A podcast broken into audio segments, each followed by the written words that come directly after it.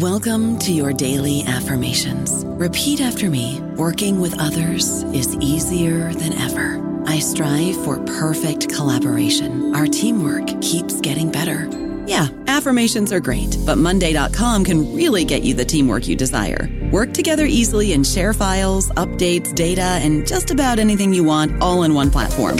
Affirm yes to start or tap the banner to go to Monday.com. This episode is brought to you by Shopify.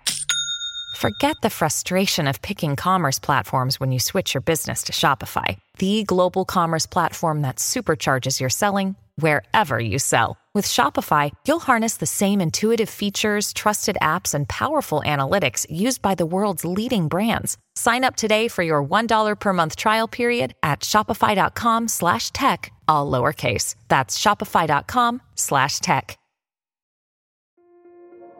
This episode is brought to you by Kia's first three row, all electric SUV, the Kia EV9, with available all wheel drive and seating for up to seven adults. With 0 to 60 speed that thrills you one minute and available lounge seats that unwind you the next. Visit kia.com slash EV9 to learn more. Ask your Kia dealer for availability. No system, no matter how advanced, can compensate for all driver error and or driving conditions. Always drive safely.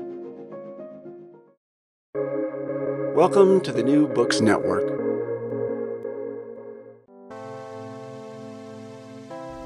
Hello, world. This is the Global Media and Communication podcast series. I am Aswin Punathambekar, the director of the Center for Advanced Research in Global Communication. This is Jing Wang, the senior research manager at CARG. Our podcast is part of a multimodal project powered by CARG here at the Annenberg School for Communication at the University of Pennsylvania. At CARG, we produce and promote critical, interdisciplinary, and multimodal research on global media and communication. We aim to bridge academic scholarship and public life, bringing the very best scholarship to bear on enduring global questions and pressing contemporary issues.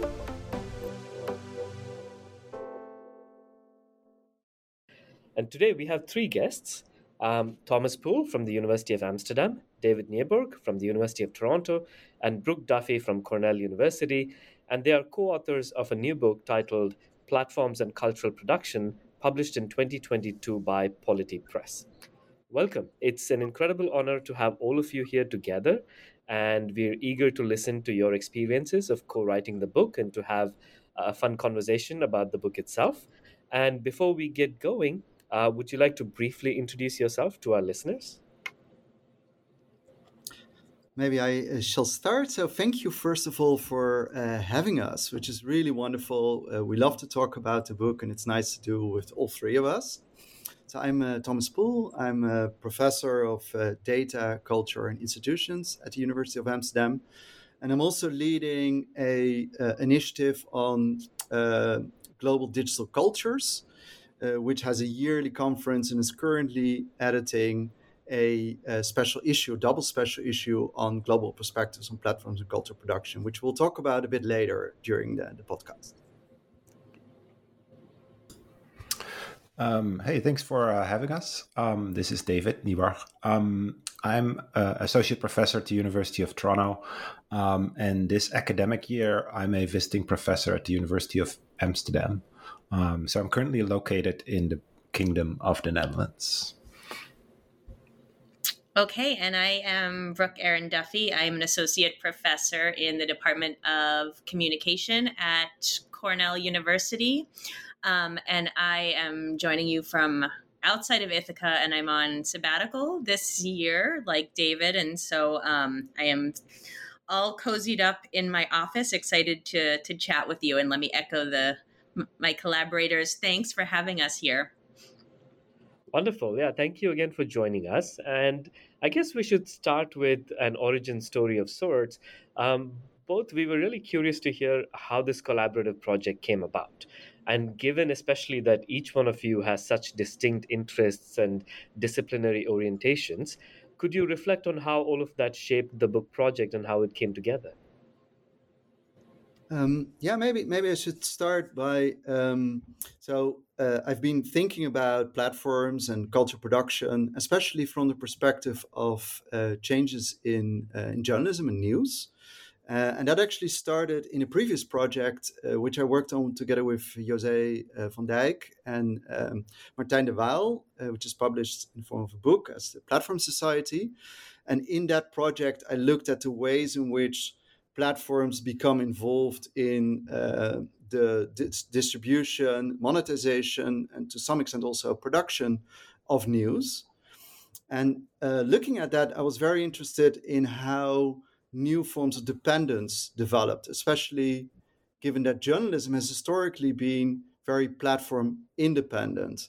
Um, so, very much sort of guiding uh, or guarding its uh, its independence from commercial influence, but also political influence, and it has done so, of course, throughout uh, the 20th century, and continues to try to do so in relation to platforms.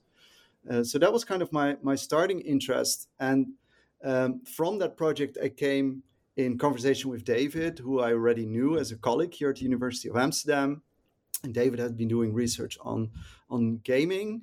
Uh, and what struck us when, when discussing our, our research was that, on the one hand, we saw a lot of correspondences with uh, the ways in which platforms are involved in these industries. Uh, so we saw very extensive use of data. Uh, we saw that um, cultural producers, so news organizations and game publishers, were adapting their um, the production of content to the infrastructures and also the business models of these platforms. So there were there were clear um, correspondences between these quite different fields of cultural production, but also clear variations. Uh, so gaming has been historically very platform in the uh, sorry, very platform dependent. Uh, so as software, uh, it needs a platform, a hardware platform to run on. So these differences, but also correspondences, were very interesting to us. Uh, and when uh, thinking about how to how to study them, uh, we quite quickly um, noticed that there wasn't really a comprehensive framework to do so. Uh, so there, there's good work being done in journalism studies, in game studies, and in other fields as well, like uh, music studies. But there isn't really a comprehensive framework that allows you to study these fields of cultural production um, well and, and understand how platforms work across them.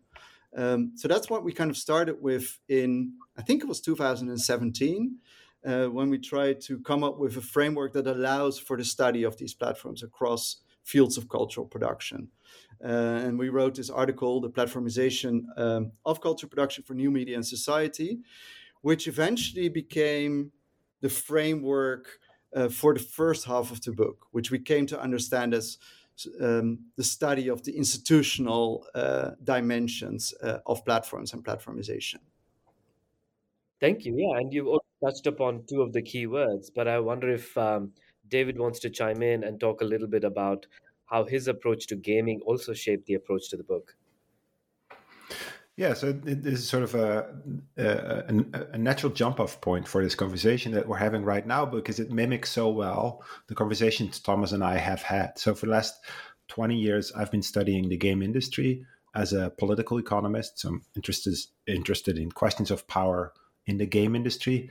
Um, and game studies and game industry studies is so relevant for this conversation because for over two decades, they've been studying platform dependency without knowing it almost. Uh, there's a great book series called Platform Studies, which predates much of our own scholarship, which goes to show that game scholars are keenly aware of questions of platforms, the economics, the infrastructure, etc. So it all came very natural. Uh, it's not that we sat down and, and sort of now we're going to do this. It was very organic and bottom up, so to say, how these literal literally these conversations came about.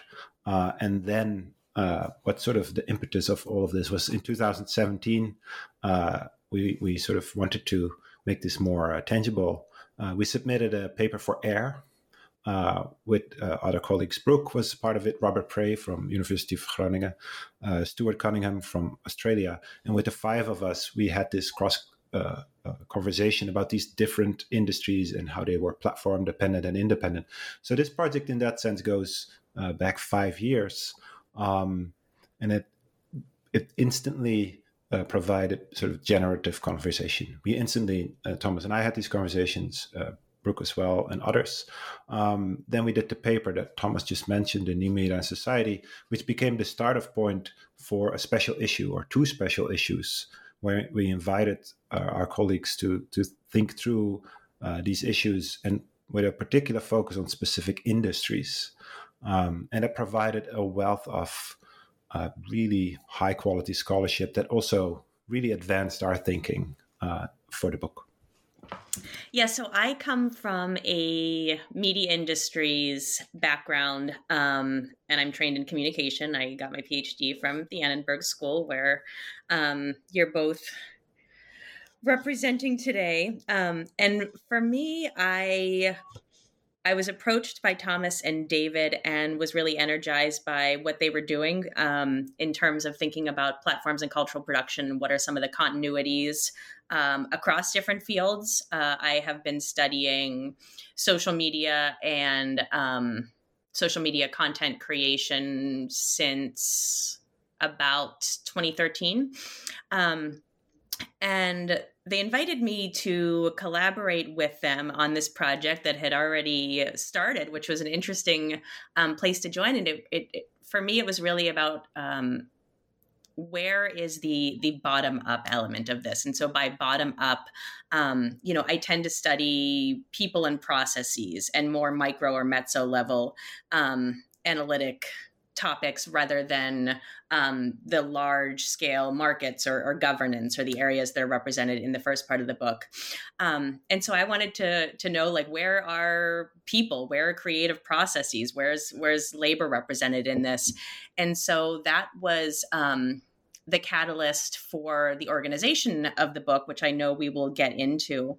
Um, but you know, picking up also where where David left off, we organized this conference at the University of Toronto in in 2018, and at that time we were not planning on writing a book together.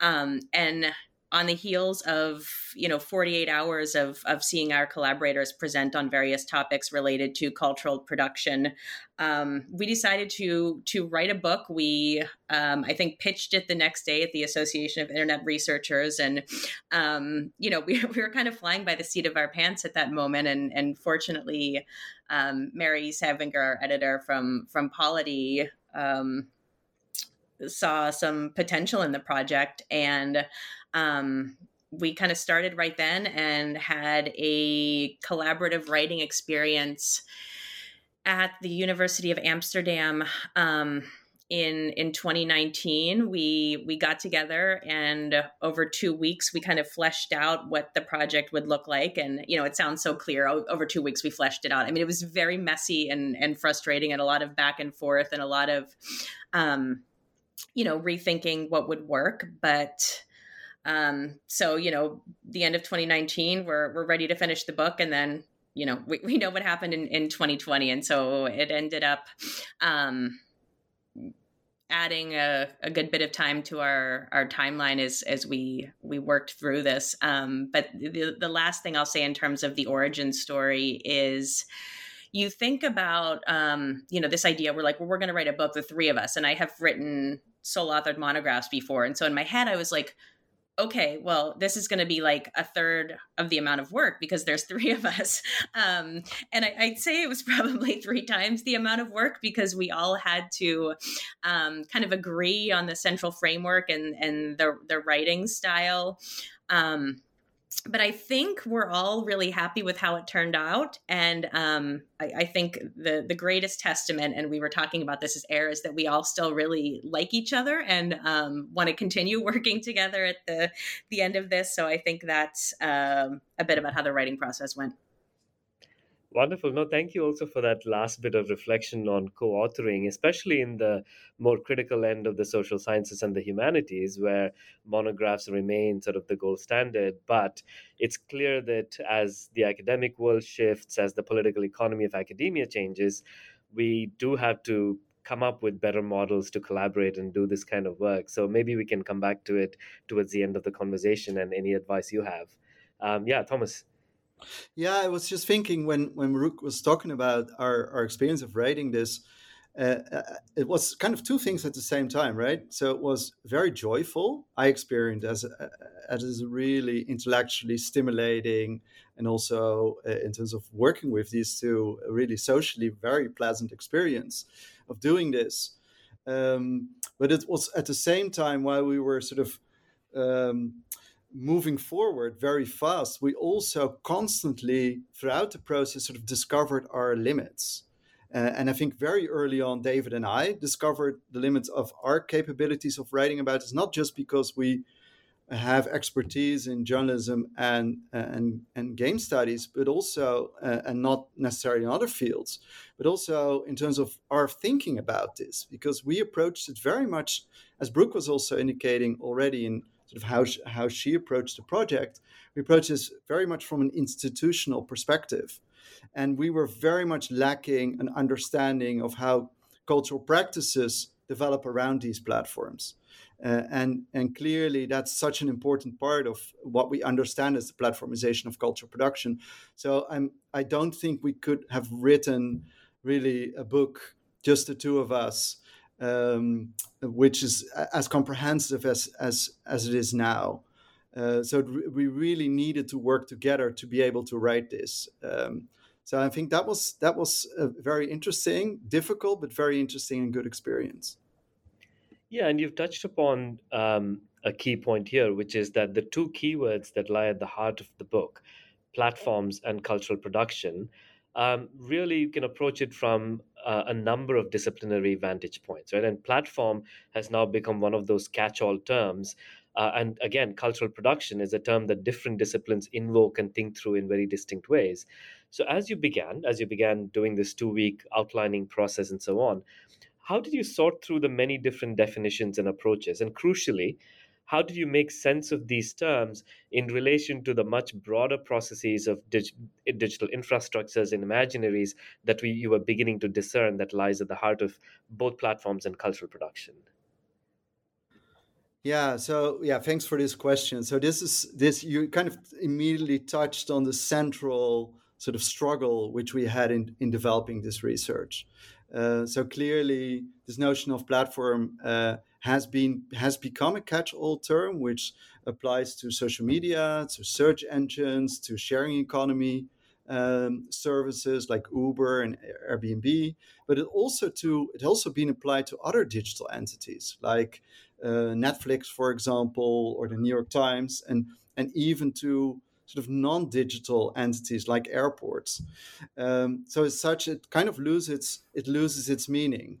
Um, and then at the same time, we were also triggered by uh, this quite early on article by Tarleton Gillespie, uh, 2010, on politics of uh, platforms.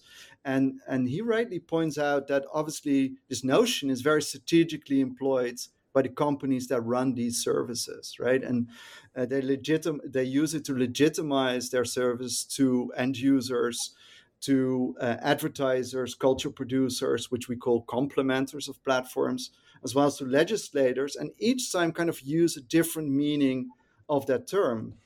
And as such, you can see that the term has become a political instrument, which suggests emancipation, but also sort of neutrality in terms of the um, the uh, the information that is exchanged through through the service. Um, so, and I think then uh, sort of confronted with, on the one hand, sort of the term that that kind of starts to lose meaning, and at the same time, the term that is strategically employed, we wanted to reappropriate it for critical research. Um, to be able to use it also um, indeed to think critically about what, what does it mean when a platform becomes very central to to a cultural sector uh, and then what we did, as, as you pointed out, uh, we drew on a variety of theoretical traditions, um, which have each, in our mind, really made an important contribution to thinking about platforms. Um, so uh, we we took uh, a, a, very important notion from uh, business studies and economics, uh, understanding platforms as multi sided markets, um, which bring together end users, advertisers, and culture producers.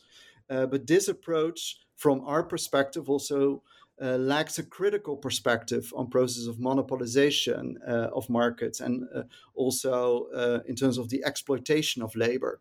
So we also drew from critical political economy to try to understand precisely how platforms uh, intervene in uh, in political economies.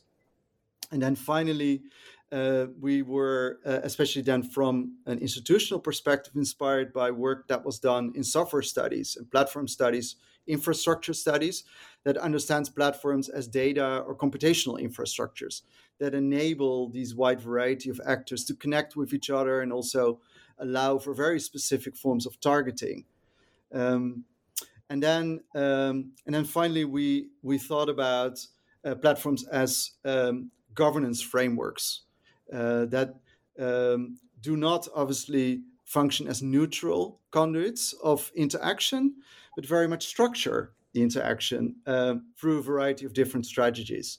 So, combining these different traditions we then uh, started to understand platforms basically as markets, infrastructures, and governance frameworks, um, which then in the end led us to this process of platformization, um, which um, on the one hand means uh, the ways in which platforms become involved in, in, a wide variety of sectors as markets, infrastructures, and governance frameworks, but also involves the uh, development of all sorts of cultural practices around these platforms. Uh, so that's how we started to think about platforms in relation to labor, creativity, and democracy. Um, so yeah, uh, we we uh, thought for a long time about uh, about these uh, about these terms, and we actually think that bringing together these these different um, uh, traditions of research is very important because otherwise it, it becomes almost impossible uh, to to develop a, a comprehensive and critical understanding. Yeah, no, thank you. That's that's perfect. And one of the things that works really well is not only do you do an amazing job of synthesizing these uh, approaches from very different disciplinary perspectives, but you also very early on on page 13 of the book, you clarify that you're going to approach these very complex ideas by focusing on three sectors social media games and journalism right? To in order to especially to grasp the institutional dimensions of what you called in that article and then later in the book the platformization uh, process. Now I assume that part of the decision to focus on these terrains of cultural production rested in on your own particular expertise and interests, like you've been talking about.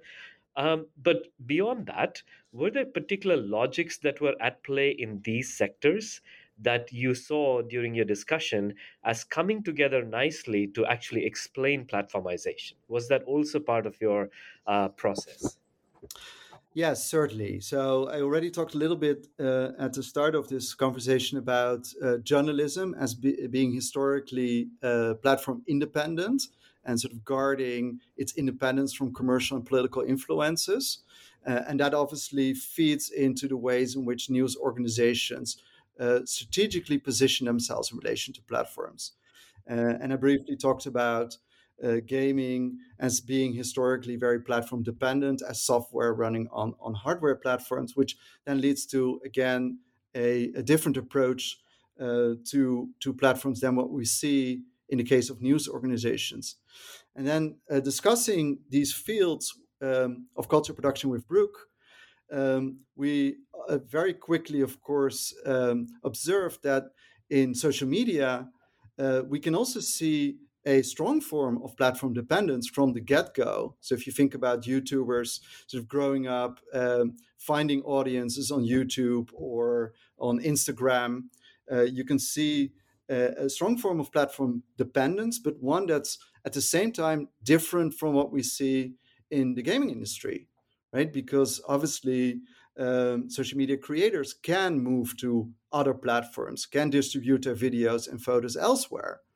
Um, so, in that regard, these three fields of culture production allowed us, on the one hand to think about so what is constant across these fields of cultural production so how do how can we see particular mechan- economic mechanisms infrastructural uh, mechanisms and, and modes of governance take shape across these fields but at the same time we can think about the variation which we can see in these fields um, so and, and especially and we can maybe talk about that later that allows us also to think about these global variations, right? So if you think about these fields of cultural production, so news, gaming, and, and social media, they culturally and politically also play a very different role in different parts of the world. Uh, so that's uh, uh, that was also really intriguing to us. That's great. Yeah, and in the way you divide it up into uh, focusing on institutional dimensions and changes in the first half, and then cultural practice in second, um, really works well, I think, and it works particularly well in the classroom as well. And perhaps we can delve into some specific ideas and arguments um, uh, in in relation to those two sections. And the first, and what I think is a really crucial explanation of exactly how platforms operate has to do with your argument that we need to understand platforms as multi-sided markets. Like, you said before, you really drew quite a bit on economics and business studies. Could you tell us at how you arrived at that idea, how you developed it, and what, in what ways it helps us distinguish platforms and by extension platform economies as a distinct arena of cultural production one that is of course it's connected to gaming and film and television and other media industries but is truly distinctive. Yeah, so uh, I could I should speak to this because this is one of the things uh, or or bodies of work I brought into the book and in, into the project largely.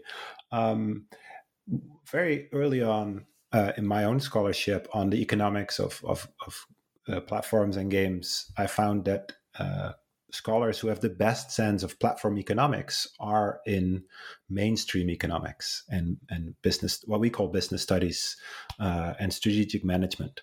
Um, I always call them the folks across the street because in Toronto, they're literally in the building across the street at the business school. Uh, and they have a different culture, they have a different way of publishing, a different a set of methods. Um, and 20 years ago, they theorized platform markets as, as multi-sided markets, or even well before that. Um, and 20 years ago, when I started uh, researching the game industry, there was so little scholarship on the game industry, especially in humanities. Game studies didn't exist more than 20 years ago. Uh, so then you have to be sort of open to other disciplines, uh, even as a critical political economist, which sometimes it's uh, uh, harder to take on sort of orthodox or mainstream economic ideas because they don't fit well with the critical, sometimes Marxist perspectives. Um, but the more and more I read uh, this uh, mainstream economic theory, the more it made sense. It's really rich scholarship. It's really well done. It's empirically very um, sophisticated. Um, and once you start to read it, uh, it's like, yeah, we have to pull this into our field. We have to learn from this. We have to not be so disciplinary, uh, you know, deaf uh, and ignore it. That would be a waste of fantastic scholarship. So that's how it came into this project and many other projects because many of our colleagues have, have done the same. We're, we're not unique in that sense. Um, so that's how this notion of multi-sided markets came into the project. And there's so much more to it. And we'll probably talk about that later today as well. It's this notion that um, uh, uh, platform markets are multi-sided, uh, but they're also always markets, uh, which is pretty important. part of the project, which we've done very early on, is also bracket and define what we understand as cultural production. Um, and this has been an ongoing debate with our colleagues. Um, f- for very practical, pragmatic reasons for the book, we said for us, cultural production is for profit, market oriented production. That doesn't mean that user created content is uh, less important, but it's not something we study. We're interested in, in professionals who, if you want to make it super simple, want to make money. Can be a, a YouTuber, uh, an individual, can be a publisher or a company or a studio or something like that. But we wanted to focus on that sort of media industry studies, as you're familiar with, rather than uh, sort of end users or users. Um, and again, that theory from economics uh, helped us tremendously because they have all of these very generative and conceptually rich ideas. Many of them, those ideas have been empirically tested uh, that we could draw from and bring into the project and the book the one thing we always did and we're very aware of is then to give it sort of a critical twist. Um, because however much we love this scholarship f- from mainstream economics, it's, you know, f- f- inherently or implicitly about, oh, how can Facebook make more money?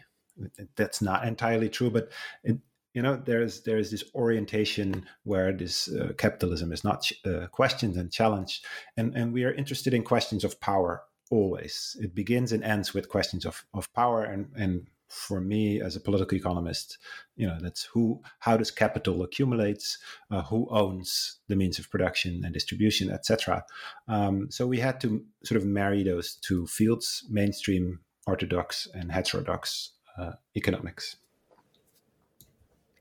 That's really helpful and that connects quite nicely to what you brought up about thinking about this um, over time right uh, when you say that you know there are studios and then there are independent creators and so on each one of them of course goes through a particular kind of trajectory of evolution from when they begin and go through a specific platform's affordances and logics and so on and the key idea here has to do with a platform's evolution right that there is as you argue in the book, that there is a dynamism at work in platform economies that we need to think about and account for very carefully.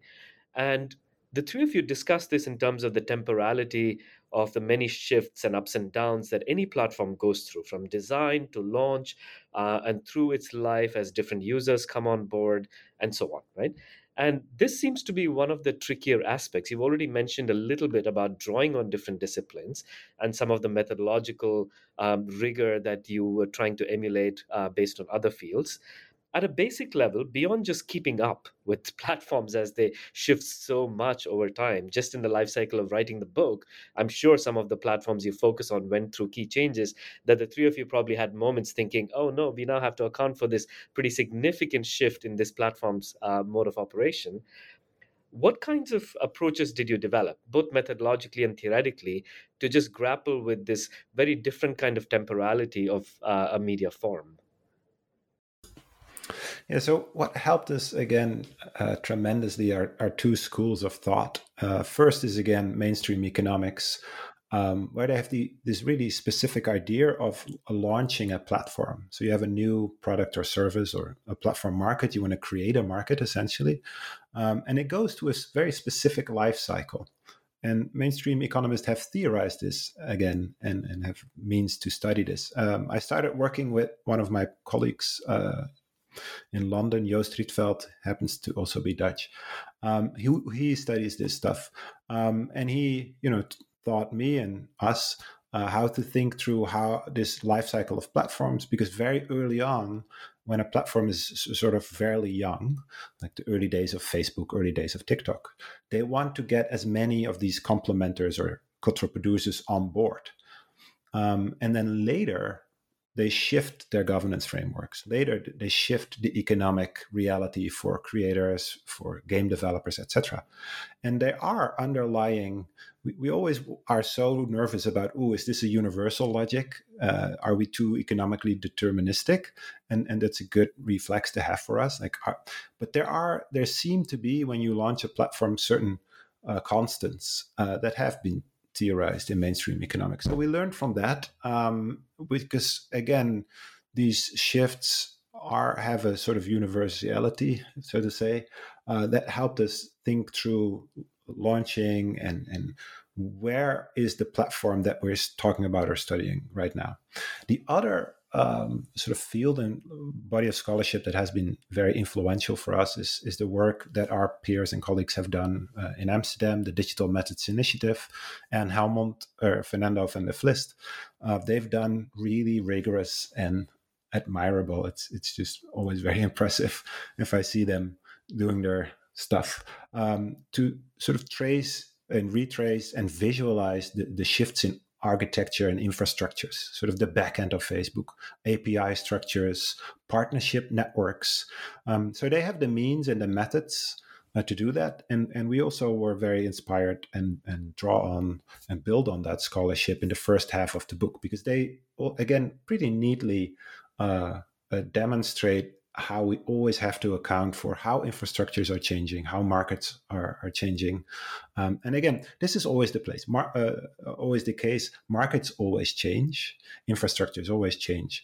Um, but what we've been looking for, and, and luckily we not stumbled upon, but could build on work that was very rigorous in, in giving us terms and concepts and methods to make sense of that uh, um, in, in in a very specific way.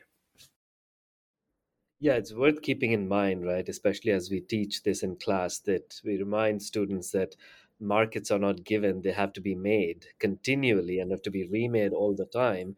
And what you said about infrastructural shifts, but also the partnership networks, that's where I think it connects with Thomas's point earlier about making sure that even as we think about these um, broad categories like design, the sort of SDKs, the backends, and so on. But they also are very political um, issues in the sense that, um, say, Facebook's partnerships in certain parts of Asia with certain states uh, are quite distinct, and it lends the platform um, a kind of affordance and the ways in which content gets made and circulated on there very different from uh, say a different part of the world and uh, we can we can get back to that kind of um, both political and cultural specificity in our understanding of platforms and cultural production, uh, which then again in turn connects to histories of media governance, as you pointed out, right? Each uh, each part of the world. So I suppose we couldn't possibly have this conversation without thinking about the life cycle about one major platform that we're all uh, contending with at the moment, Twitter, and in particularly these issues of platform governance, which are uh, historically specific, uh, rooted in very specific uh, political, economic contexts, and so on. And the three of you have dedicated an entire chapter to governance, which you define as institutional steering by platforms and off platforms.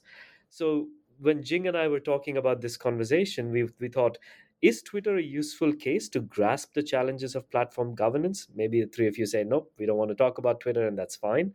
But especially when a platform like that operates across so many national and regional contexts with widely varying histories of media regulation and cultural governance, how does one approach an instance like this? Yeah, so that's that's thank you for that very very uh, good question, an urgent question, uh, especially today. Um, so uh, maybe maybe before we talk about Twitter, um, it's good to um, sort of uh, talk a little bit about sort of how we approach governance, right? So drawing on again Tarleton Gillespie, we think about sort of governance uh, by platforms as well as governance of platforms, right? And governance by platforms, which is really the core of what we're researching because we're particularly interested, of course, in terms of how platforms intervene in these sectors. Um, what we've tried to do in, in this chapter, but also in other chapters, is to provide the conceptual language to think about these things systematically. Right. So, in the case of governance by platforms, we have um, conceptually distinguished between forms of platform moderation, thinking about what platforms consider to be appropriate content, uh, what they provide in terms of technical compatibility, uh, which is really about making sure that uh, the content that is shared on the platform uh, agrees with the terms of service of the platform. Then we talk about curation, uh, about how the platform boosts particular content, makes it very visible, or leaves particular content quite invisible, which is done algorithmically, but also uh, uh, through editors, human editors. Uh, and then finally, we talk about something which isn't discussed that much in the literature, uh, which is the ways in which platforms, what we call regulate, set um, technical uh, standards, but also terms in terms of uh, how platform how um, uh, culture producers can share content through the platform for example by providing software development kits sdks or providing application programming interfaces that allow external um, partners to, to work with platform data. Um, so those three forms of or strategies of governance by platforms allow us to sort of systematically think about this.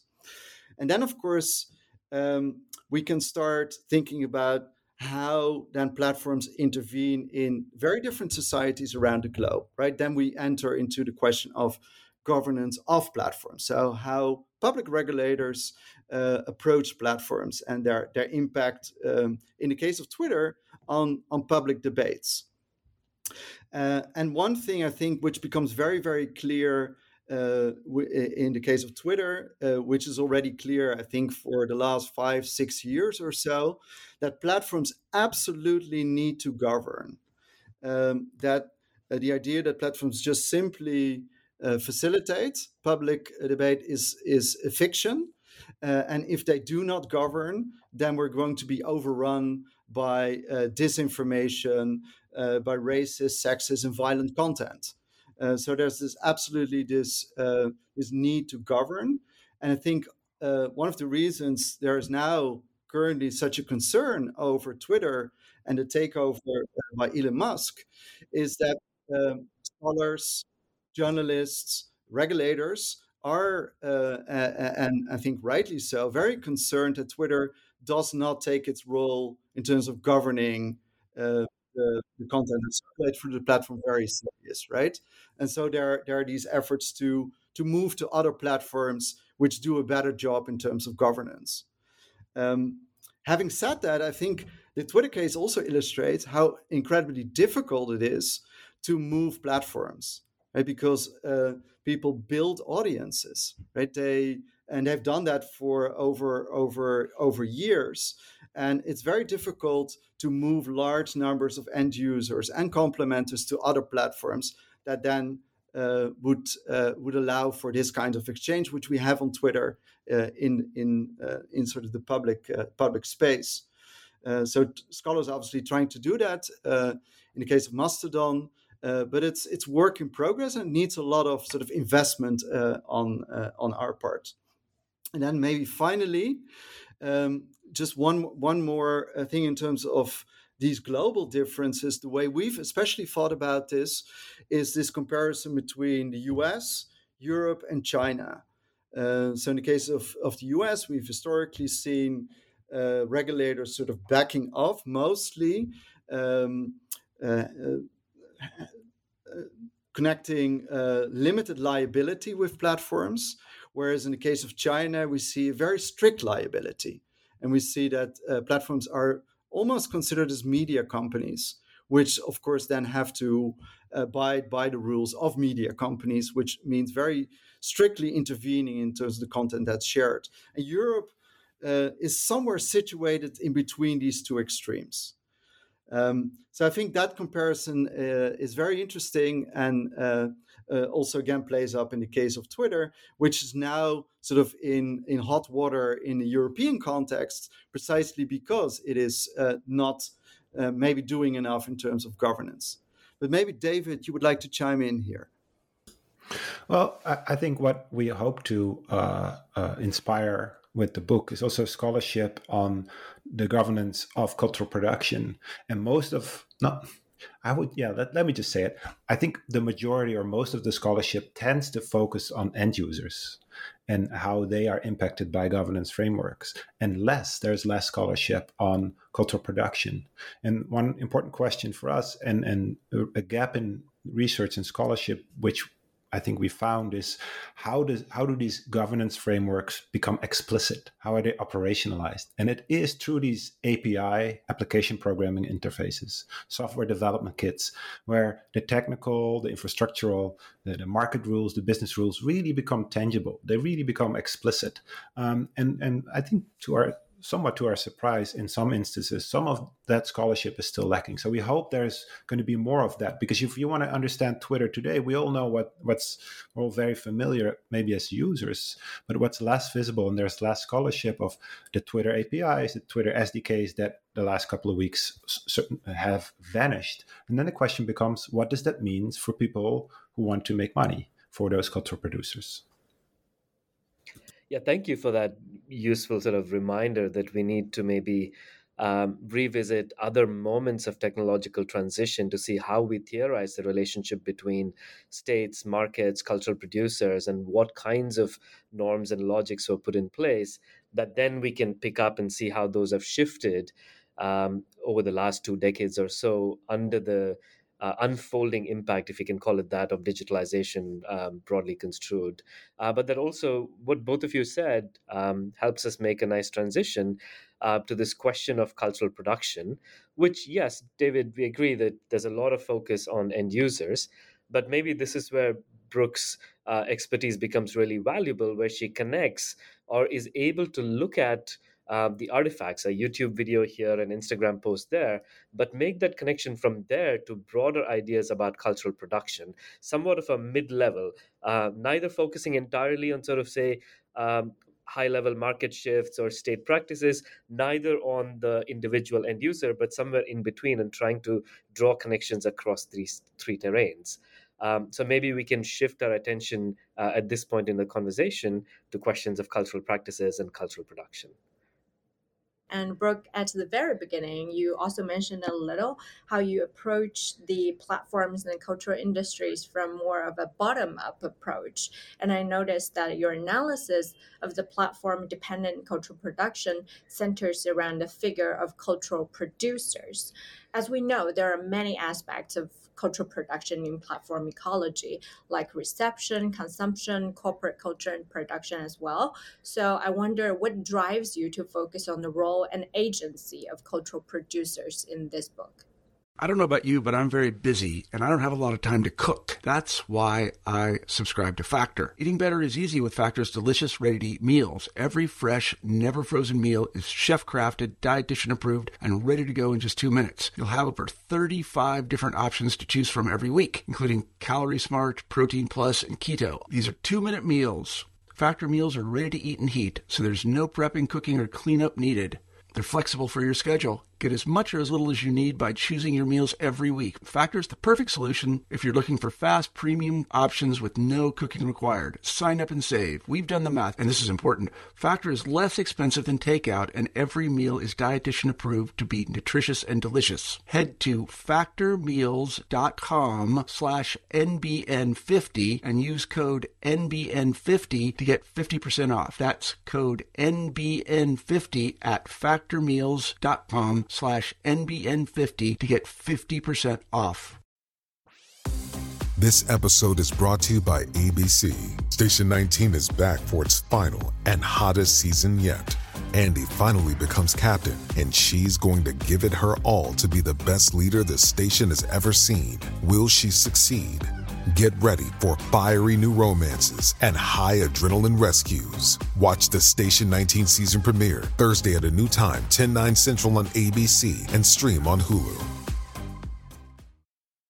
Yeah, thanks for the the question. And um in answering it, I'm gonna kind of return to some of my earlier work um, and the limitations of that, where I was interested in um, the ways in which media industries were evolving in an era of digital and, and social media. And so this was um, even when I was doing my dissertation research in like 2010. Um, and I kept coming at, you know, how do we understand the the changes, the transformations, but also the continuities um, of media professionals and my focus was primarily on um, routines and, and, processes. But what was missing from the story was um, was people and you know what are the individual experiences of cultural producers either working individually or in network formations um, that that shape the conditions and of of cultural production and eventually shape cultural products and so, in my more recent research, I have focused on um, labor, and this is part of kind of a, a larger turn to to cultural work that many um, media sociologists have been writing about for for quite some time. And there's an important history to to media labor sociologies. Um, and so, for this book, in thinking about uh, power, cultural production, transformation, it was really essential for us to think about um, who are the the people that create, distribute, monetize content. And of course, there's a lot of slippage between um, cultural producers as laborers and, as we were just talking about, the sort of end users and um, the sort of you know, going back a decade and a half, the newly empowered consumer, the person who is um, uploading content onto YouTube and, and suddenly finds viral fame, or the individual who authors a, a blog post and um, that gets taken up and considers themselves a sort of amateur journalist. So, of course, there, there's slippage between um, the so-called user and the the labor, but it's really critical to consider the fact that these are people's working lives and they're the cultural processes and cultural products that are created um, are born out of a, a, professional orientation, are born out of um, concerted labor practices. And this is a lot of work. And I think that's what. Uh, you know gets omitted from the discourses circulated by platform companies is you know the the fun the enjoyment the the creative self-expression but over the years it's become apparent that this is um, this is a, a, form of labor, much of it which is uncompensated, much of it which is unrecognized by platform companies as well as commercial brands. And so we wanted to put labor at the the front and and center of the cultural practices uh, section of the book to highlight um, both the the work that that gets undertaken as well as a lot of the tensions that underlie this. And so, um, you know, one of the tension that kind of picks up something that we were talking about earlier is that between visibility and invisibility. And so, um, platform companies push us all to be visible and especially cultural producers we were just talking about twitter i mean this this industry is predicated on the visibility of um, your reputation as well as your cultural products but there's so much invisible labor that goes into this um, you know and and that includes not just from cultural producers but something we we don't deal with too centrally although we do a bit in the governance section. Um, you know content moderators the the individuals who are working through this um, and making critical decisions about what gets seen and and what doesn't get seen. And so um, that's one of the tensions we look at but also um, you know you you asked the question about agency and part of this this labor story in terms of thinking about cultural production is reckoning with the fact that so many fields of labor and especially in the cultural industries have become progressively individualized. Um, i think back when i when i'm teaching and i used to talk about um, you know, the collaborative nature of cultural production. And of course, it's still collaborative, but I would pull up like an IMDb, um, you know, movie and, and, look at the hundreds of people that participated in this. Or, you know, we think of a, a novel as um, produced by a single individual, but the reality is there's agents and publicists. And so cultural production is incredibly collaborative, but it has become progressively individualized in part because of the volatile nature of, of platforms. And so um, reckoning with with that element of labor as well as the fact that you know there are still um, media companies behemoths that that kind of orchestrate a lot of this you know everything from newspaper companies to to game development companies yeah, those are really important. And in the second half of the book, you really outline that through labor, creativity, and by the end, toward democracy. So we'll get to them one by one. Um, and I want to also ask a very broad analytical and methodological question. So this section offers an incredibly rich repertoire of cultural practices in different platforms, uh, like we just talked about Twitter, TikTok, Instagram, Twitch, and so on. And it draws from very diverse experience of cultural producers from different national linguistic backgrounds like uh, North America, West Europe, Southeast Asia, and China. So, analytically or methodologically, how do you account for the specific uh, individualized cultural and geopolitical context where those platforms are based and you know while at the same time addressing the common challenges faced by those cultural producers in so many different contexts. Yeah um it's such an important issue that that you raise because platform companies would have us believe that um, they are wholly global, right? Even though the reality is so much um, initially was based in in Silicon Valley and very much uh, guided by those particular um, frameworks and, and ideals. But we still hear this narrative of like the the global platforms, and the reality is, of course, not just are the cultural practices incredibly um, localized, but the relations to the the state are highly variable. Um, what labor work looks like in in different contexts uh, varies considerably across contexts. And um, that was one of the major struggles of the book is is how do we account for these variations given the fact that we all have um, very localized experiences in terms of the research. And so we we leaned very heavily on um, other contributions of um, a global network of scholars who are looking at these very localized uh, cultural production practices within not just particular formations, but across uh, platforms that look very different, across relations to the state, as I mentioned, across um, even the ways in which. Um, compensation is made you know are we looking at someone one who is an independent cultural producer and retains an income from brand deals or are they engaging in streaming or are they employed by a particular, uh, particular formation? Um, so the best way we could do justice given our own research limitations was to um, draw on other scholarship. But we also um, have more recently realized that in order to engage in some um, more productive theory building, it's important to think about this this kind of um, what kind of holistic framework can we develop given these particularities? And so, um, just a plug for a series of two special issues we are doing for the International Journal of, of Cultural Studies on how to think about global perspectives on cultural production, given the, the tensions um, and the difficulties that animate a lot of these conversations. Thanks. That's really something worth looking forward to the two special issues. And just to follow up with the platform based labor, so you highlight some key tensions that cultural workers experience on a daily basis already, very briefly. And you mentioned one particular tension is visibility versus invisibility, either culturally or uh, politically? And what are the other particular kinds of tensions you observe that can help illuminate the logics of platform economy?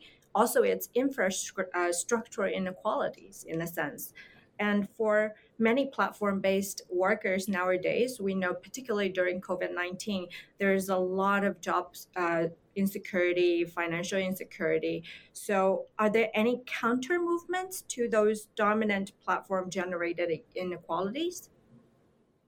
Yeah, I'm um, I'm glad you brought up the issue of of security and and insecurity because um, again there is a narrative that not only is working in cultural production like essentially um, a, a, route to freedom right? Oh i get to i have this individual passion i get to share it with the world. And the reality of course as soon as you start thinking about audiences and and and markets um, some of that gets eclipsed. But the issue of job security and insecurity, I mean, this is certainly a long tension in the creative industries. Um, you know, this idea that you're, I think it's from a 2001 article. Um, by Helen Blair, like you're only as good as your last film product. You're only as good as your your last um, you know, in this case, you're only as good as your last tweet. And so the issue of, of Twitter, which we just touched upon, uh, brought the issue of, of precarity really into sharp relief for people whose livelihoods are dependent upon um, how to get their content seen by audiences.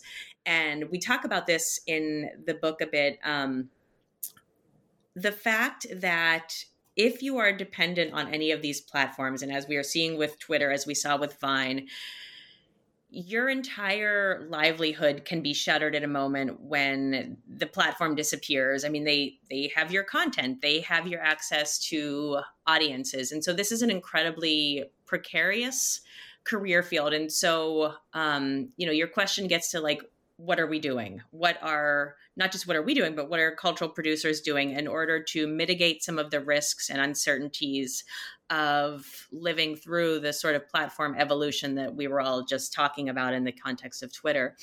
Um, and you know, some of these are mirror more closely what we would think of traditional union labor organizing. Of, course, people are not all um, gathering around on the the shop floor to figure out like how can we take down the boss. But I found some very um, incredibly productive ways that cultural producers are supporting each other and trying to um, maintain some semblance of what looks like security amid um, kind of radical uncertainty. And so one is that they are going off platform to establish various support communities where they discuss in depth, like how can we. Um, how can we wrestle with Instagram's latest algorithm, or how can we make sense of TikTok's governance decision in a way that enables us to maintain our livelihoods? Um, there's also a lot of very cool crowdsourced um, initiatives that cultural producers are creating to talk about compensation because um, platform companies as well as brands benefit from the lack of economic transparency that that drives this industry of course you know? Um, you know the the mantra of work for exposure work for free. And so there are a number of collectives. One is called fu pay me. Um, one is for um, Black creatives, and it's entirely um, anonymous where people go and talk about okay well this is what i'm getting from tiktok's creator fund or this is what i'm getting from x brand that enables creators to say well you know you're i know that you're paying this is the the going rate for um, you know this type of work for this contracted deal so i, I want to make sure i am getting equitable pay. So that's where we're seeing um, pay equality but I also think that um, just the sort of network sharing that people do about mechanisms of platform power are really important. And again, it doesn't look like we would we would call okay this is the same as a union. Um, there is a, a, youtube union in the works. But these are ways that creators are coming together in these incredibly atomized fields in a way to try to wrest back some of the power from platform companies yeah, there seems to be such an incredible creativity in creating those networks or the collectives as you just described. And this kind of leads us to discuss what creativity means in the uh, second part of the book. So, particularly, you build on the concept of uh, quote vernacular creativity on page 134 and it basically means the everyday practices of cultural production by ordinary people by ordinary cultural producers. Can you elaborate a bit more like why the everyday aspect of media production are so central to the question of creativity? And also on a related note how do concepts like authenticity help us better understand the tensions between those profit driven platform logics and those individual quest for socialization belonging like you were saying through mutual aid through network sharing and through the support communities. Yeah um so as as you know we draw on this idea of vernacular creativity which um in a lot of ways addresses the fact that what is considered creative today looks very different than um, you know creativity of the legacy media environments. And of course there are um, there are tropes that that cross boundaries and that have um, you know a sense of longevity. And um, i think it's important to kind of historically contextualize what is considered creative. But for us um, you know we we struggled with how to how do you define something as elusive and nebulous as creativity. And so for us we we located into what do cultural products look like in a platform environment and um, what do creative producers look like in a, a platform environment. Um, and inevitably the question of um, authenticity comes up and you, and you raise this this very seductive ideal that um, many very uh, thoughtful attempts to suss out have been written. And we draw upon um, in sociology, David Grazian. We draw upon the work in uh, communication of Jeff Pooley, of Sarah Banet Weiser, of Stuart Cunningham, and, and David Craig, of, of Alice Marwick, um, and acknowledging the fact that authenticity is is constructed. Um, in reckoning with the fact that authenticity and consumer culture are, Sarah Banet Weiser says, you know, exist in kind of um, a state of ambivalence. And for us, one of the ways in which authenticity was um, circulated was this idea that um, not just of originality, but of the fact that these products were created because um, somebody has something that they want to put out there into the world and and share with audiences. Um, but where this tension comes up, and I, I, sort of touched upon this in the last question, is um, for cultural producers, going back to this idea of, of multi-sided markets, they need to account for audiences um, or presumed audiences, and they need to account for um, platforms. They also need to account for sponsors, advertisers, talent agencies. And so when you have this idea of um, an authentic message, an authentic cultural expression, um, a YouTube video that I'm creating because I really want to share this, or um, you know this this article, this that I, I want to put out there in the world. As soon as you start accommodating these various markets, that inevitably puts some kind of pressure on the cultural um, on the cultural producer. And again, thinking about this historically, this isn't new uh, you know, if you worked in the traditional media industries, of course, you had to think about how can I have a commercial friendly environment. Political economists have often talked about the importance of, um, you know, brand friendly content, and you need to think about what does well with audiences, what sells well.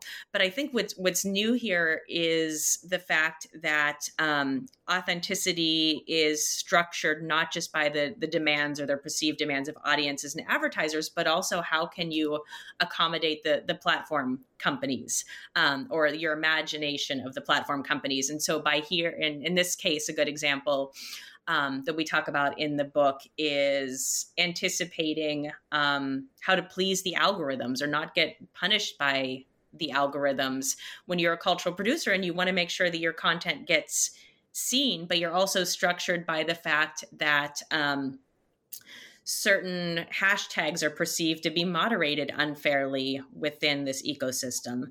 Um, so yeah, it's it's important to kind of in, in all of these to account for the fact that um, these ideals and norms are are not um, do not circulated unchecked. They are all sort of sit in a place of, of tensions, and so in that case, with authenticity and self promotion that's really fascinating. Um, I just want to follow up with a quick question. Like, can you give a specific example? For instance, from TikTok, there are so many videos, and it's popular across continents. So, how do you see authenticity played out on this platform, and how do cultural producers there kind of uh, construct this sense of authenticity in reaching to different audiences?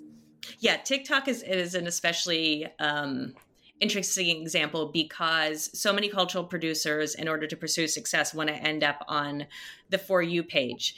And um, so, you know, the idea of getting on the For You page is you have this this video or this this dance that no one has ever done, and it's going to, um, you know, curry favor with the the TikTok algorithm, however that works. But what I I found in discussions with cultural producers is they want to emulate the trends and a lot of cases emulating the the trends goes to um, issues of taking people's ideas especially people of color and not crediting them. I mean that's that's been a larger issue of, of tiktok. But that right there you can see how this this tension plays out where okay well you know i have this I have this video that I'm going to put out there and, and see if it does well and draws audiences. But the reality is, how can I emulate the the current trends? Of course, this is something that cultural producers have have long done is sort of tap into um, whatever the the sort of uh, the codes and and fads are of a particular moment. Thank you again for all of those insights. And I'm thinking here especially of recent work that's coming out at the intersection of, uh, in the US context in particular, Black Studies and Digital Studies, where this question of authenticity becomes really central to platform logics. And again, it's ambivalent. Uh, there are no easy answers to uh, how platforms deal with it, or by the same token, how cultural producers are at a serious disadvantage when it comes to algorithmic curation and those kinds of uh, policies and politics as well. Uh, and I think everything you've said, Brooke, really aligns nicely with broader shifts happening in the domain of cultural production globally. Um, and I think you, all of three of you are right that going forward, we'll need to really delve much more deeply into those contexts uh, to give all of this uh, greater sort of regional nuance and so on. And I guess as we come to the end of the book, um, can we make connections then from these questions of institutional dimensions of platforms, the cultural practices, and everything in between these two poles, and think about uh, the present and future of democratic politics. And you point out, for example, a central paradox between how platform companies have always made these very lofty progressive claims uh, about authenticity, representation, uh, claims about social justice, and so on, while at the same time taking a conservative or maybe even reactionary approach when it comes to governance, when it comes to content moderation and curation. And how do you think through this tension? And how do ch- cultural producers deal with these challenges, especially those from marginalized communities, right? And in this so-called post-truth era, what kinds of media forms, strategies have you been noticing uh, amongst cultural producers, uh, especially communities of color, LGBTQ communities, and so on? What have they been doing to adopt practices to push back against these homogenizing forces of uh, platform economies, uh, both in what we might call as a shorthand uh, progressive liberal circuits and contexts, but also in distinctly illiberal contexts. Great. So I will um, start with this question and then pass it on to uh, Thomas. And just a a bit of a short backstory that when we were writing the book, the last section on democracy, um, we we really wanted to reckon with um, you know what is the the relationship between cultural producers and larger civic and, and political life and we had initially um, titled and structured this chapter as as citizenship because um, that sort of got at a lot of the issues that we cover in there from um, from access to governance to protection from harms. Uh, but we realized that really was so located in um, assumptions about consumers. And we we realized after a very helpful review of the book that what we were really talking about was um, democracy and, and how it's related to cultural producers, cultural production, and, and practices. Um, and Aswin, as you just noted, I mean, yeah, there's this like foundational tension between um, the way platform companies promise to be democratic and the lived realities of not just users but but cultural producers. And um, some of the ways in which they are challenging this power, um, you know, need to be framed within the realities that as we opened with like they they depend upon these platforms for um, access to audiences as well as monetary sources. Um, and so i think a, like a really interesting moment is the fact that some of them, and again, some of them with um, some of the creators with the highest levels of visibility, are willing to publicly um, criticize the platform companies for their treatment. Um, a really cool example that came out after the book was a comedian, uh, Ziggy Tyler, on um, I'm not sure if you're familiar, but he is a comedian on on TikTok, and he realized that when he put the term um, he put the term black in to the TikTok creator fund and he got banned. Um, and then he tried the term white and it got through. Then he tried the term white supremacy, that got through. He tried Black Lives Matter, that got banned.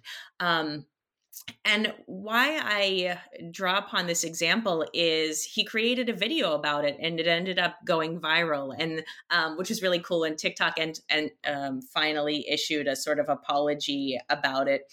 But in that particular case, we have a creator of color who had already a, a very um, impressive audience who was willing to critique the company publicly, even though they were um, compensating him in in some particular way.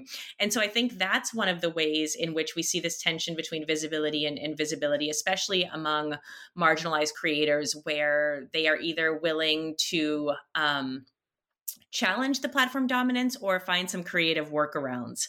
And uh, one other example I'll, I'll just draw upon, and this relates to um, some of the research being done by uh, Carolina Are But thinking about how sex workers who um, rely upon some of these platforms in various ways, including to um, reach audiences and, and burnish their platforms have found workarounds for their perceived moderation efforts. And so, one of the ones they do in um, algorithms in order to promote their work on hashtags is use um, so-called algo speaks. They'll use SEGGS like segs instead of sex in order to um, try to find a way to thwart platform power.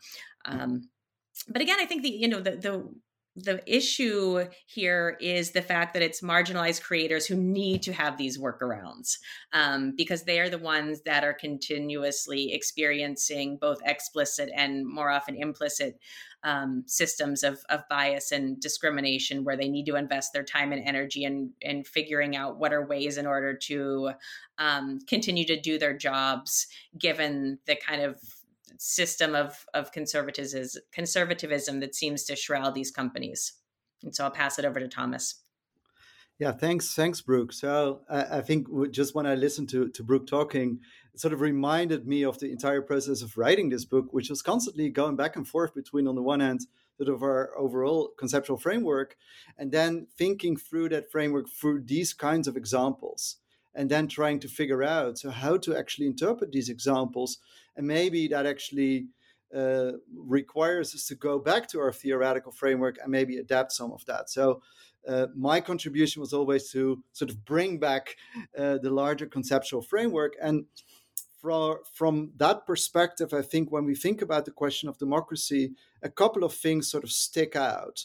And the first one, obviously, which we also start the book uh, the chapter with on democracy is uh, the realization that platforms provide relatively open markets and infrastructures, right? So, uh, which are obviously much more open if you compare them to, to historically to media companies, which then means that it opens the door uh, to indeed marginalized communities, but to a uh, uh, much more broadly to a wide variety of actors and voices, which have not historically been very much part of at least open public uh, uh, discourse. Um, so that kind of contains uh, the promise of democracy, but then uh, there are immediate caveats, right? So um, the first caveat is that even though there appears to be a lot of diversity, uh, we see in platform markets that there are very strong winner take all mechanisms, which is something uh, David has talked about. Uh, so some actors become much more visible than others and have therefore a much uh, louder voice. And uh, strikingly, often those that become much more visible are those that have extensive resources. So very networked, uh, or historically build up these resources like media companies, which then become very visible in public discourse. Um, so I think that's that's the first caveat uh, in terms of thinking about platforms in relation to democracy. The second one, and I think uh, Brooke put it very well. I think we need to think about platforms very much as sort of fields of tension, right? Where, or maybe we can think about platforms as this ongoing balancing act between indeed end users, uh, cultural producers, but also advertisers. So many uh, of these uh, controversial cases, we can see that advertisers have a very loud voice. Um, so the famous uh, adpocalypse. Uh, so when uh, YouTube uh, videos were connected, extremist YouTube videos were connected with advertisements, advertisers started to pull back en masse. Uh, which then led YouTube to immediately re- respond and start adapting uh, its its terms. So it's a balancing act which has a lot of these different actors um, which they need to be kept on board for the for the platform to remain a viable business which in practice often leads to conservatism as we can as we can see in many of these cases. And uh, i think Brooke's example also speaks to that. And then um, maybe finally uh, what is also very striking and uh, um, well quite a few commentators have have talked about this is that platform companies often do not have the editorial expertise uh, in the way uh, which has been brought, uh, built up by media companies. So uh, they uh, they do not have um, the capacity, first of all, to deal with this massive amount of uh, of content um, in a way which media companies have done. So to really weigh the different interests, concerns um, involved when it when it comes to uh, political and cultural issues. Uh, a great example of this is the terror of war image uh, from the Vietnam War, which was continuously being uh, removed from Facebook, which which at the same time is of course a historical, a very important historical document. Uh, so you can see in this particular case that the the, the picture itself uh, conflicts with the terms of service, but at the same time uh, has a has an important historical importance. So in these kinds of cases, you would need editorial expertise to deal to deal with these issues. Um, so I think eh, what you can see there's the promise of democracy, yet in practice there are so many caveats that come in that make platforms a, a, really ambiguous place in terms of thinking about this uh, as uh, as vehicles of democracy. Um, maybe I can turn it over to Dave because this is one of the chapters which I think was most um, collaborative in terms of thinking thinking through, and also the one which we struggled with most, I guess. Um, so, David, you um, you helped us also think through this notion of diversity. There, I don't know. Maybe maybe you want to comment on that. Yeah, I, I, think what it's important is to recognize the the complexity of these issues, and and what we try to do is to how can we have complex conversations about complex issues, which is culture. Um, and when I hear Brooke speak and when I hear Thomas speak, then my reflex always will be, oh, okay, so how does the market, how do business models and infrastructures play into this? How do the, the need for, let's say, Twitter which is now potentially switching from advertising to subscription. If that would happen, what would that mean for cultural producers? So that doesn't anything Brooke said is not out of the window because of that shift. It means that oh, suddenly all those shifts on TikTok, on Twitter, they they constant, they instantly are are different. Uh, and what we need to understand that um, is to have a shared language by which we measure what kinds of diversity. Um, and when we talk about cultural production, uh, we want to include questions about money. If we want it or not, we should. Right? Questions about infrastructural access, who can access what kind of data. Sometimes you don't make some money yet, but maybe you'll make money later if you have access to some kind of data or to specific tools, who have access to specific tools, under what circumstances. Um, so those are constant look of a back and forth between the everyday labor practices of, of, of users, of producers, and then veering instantly back uh, to those questions of economics, business models, and, and infrastructure. So this back and forth, and I hope for last hour we've demonstrated how that plays out in our minds. Hopefully that helps us advance uh, while recognizing again this is we should rec- recognize the complexity i think that's important uh, and not sort of fall into the trap. Oh, this is the answer of of all all of it. uh, no, there are shared issues and, and terms we can discuss this, but that's about it. Thank you. And I think this question of shared language, a set of conceptual frameworks that we can use to think through all of these issues in different contexts is something that the three of you have absolutely provided. And I should say that this was on such stunning display at the ICA post conference that the three of you, along with other colleagues at Amsterdam, organized uh, earlier this year, where the sheer range of presentations that we all saw, I was very fortunate to be there, from a stunning range of contexts around the world. Um, and it really was uh, an important moment of recognition uh, for all of us at that conference to see how, yes, we have a shared vocabulary and these sets of concepts and ideas, but really going forward, it sounds like everything we can do to nurture and foster um, that kind of historically grounded, regionally specific work is going to be crucial over the next decade as we grapple with uh, the social, the cultural, and the political implications of what the three of you have called platformization of uh, our societies writ large. Um, so I suppose a question we could end on is uh, both Jing and I are really curious about what the next steps are. I mean, you've written a book which seems to already be in need of some crucial updating, as you've all just been, been pointing out. Uh, so maybe a second edition is in the works. Uh, but also, we're curious to hear a little bit more about something you mentioned early on uh, about is it a research network that you're creating around questions of globalization and digital cultures, or is it more specific to do with uh, platforms and cultural production? Perhaps you can tell us and our listeners a little bit more about this network and how various of us can get involved. Yeah, thanks, Aswin. So yeah, uh, so we indeed had a conference uh, this uh, this past summer on platforms, uh, global perspectives on platforms and cultural production, and uh, you made a great contribution uh, to the conference as one of the keynote speakers.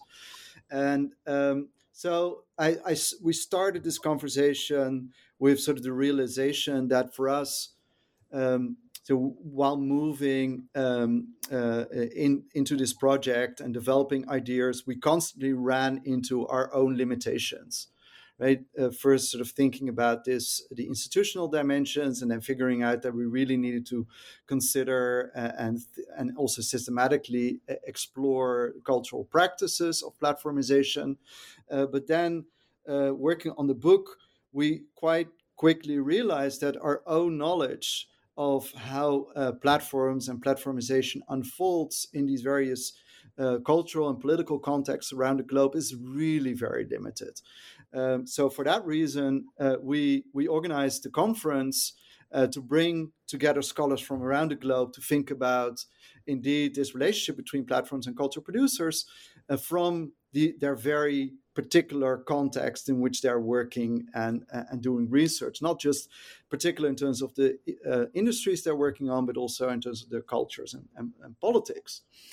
Um, so that that was the conference, and the conference then inspired us to take at least uh, uh, well try to take a, couple of next steps. The first one is this uh, double special issue, which we mentioned a couple of times of the International Journal of Cultural Studies, in which we try to draw from the experience of the conference and sort of revisit a number of key concepts in our in the study of platforms and cultural production uh, such as precarity or diversity or agency all of these things which we mentioned in this uh, in this podcast or empowerment or for example also the distinction between the global south and the global north and to uh, revisit them from the particular research that's done uh, by scholars in different parts of the world. And with the idea being, of course, not to produce a universalizing theory, but really to expand, um, to broaden the geographies of theory, to use these case study as an opportunity for theory building. Um, so I think that that is really important work, which we obviously can't do ourselves, and really needs to be done by colleagues uh, around the world.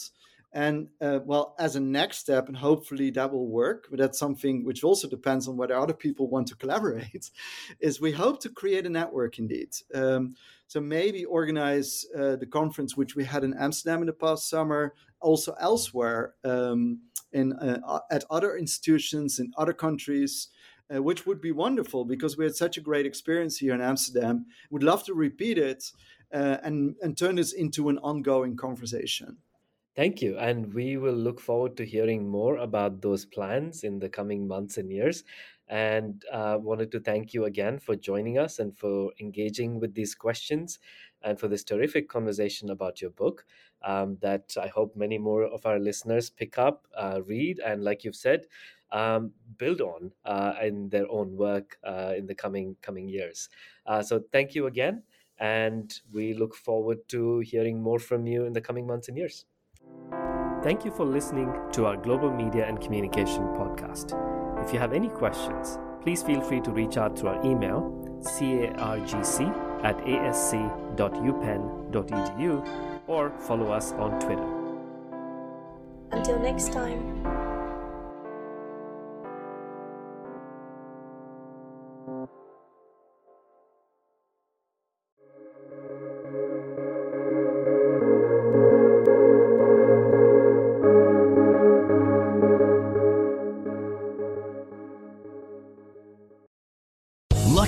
Casino asking people what's the weirdest place you've gotten lucky? Lucky? In line at the deli, I guess? Aha, in my dentist's office.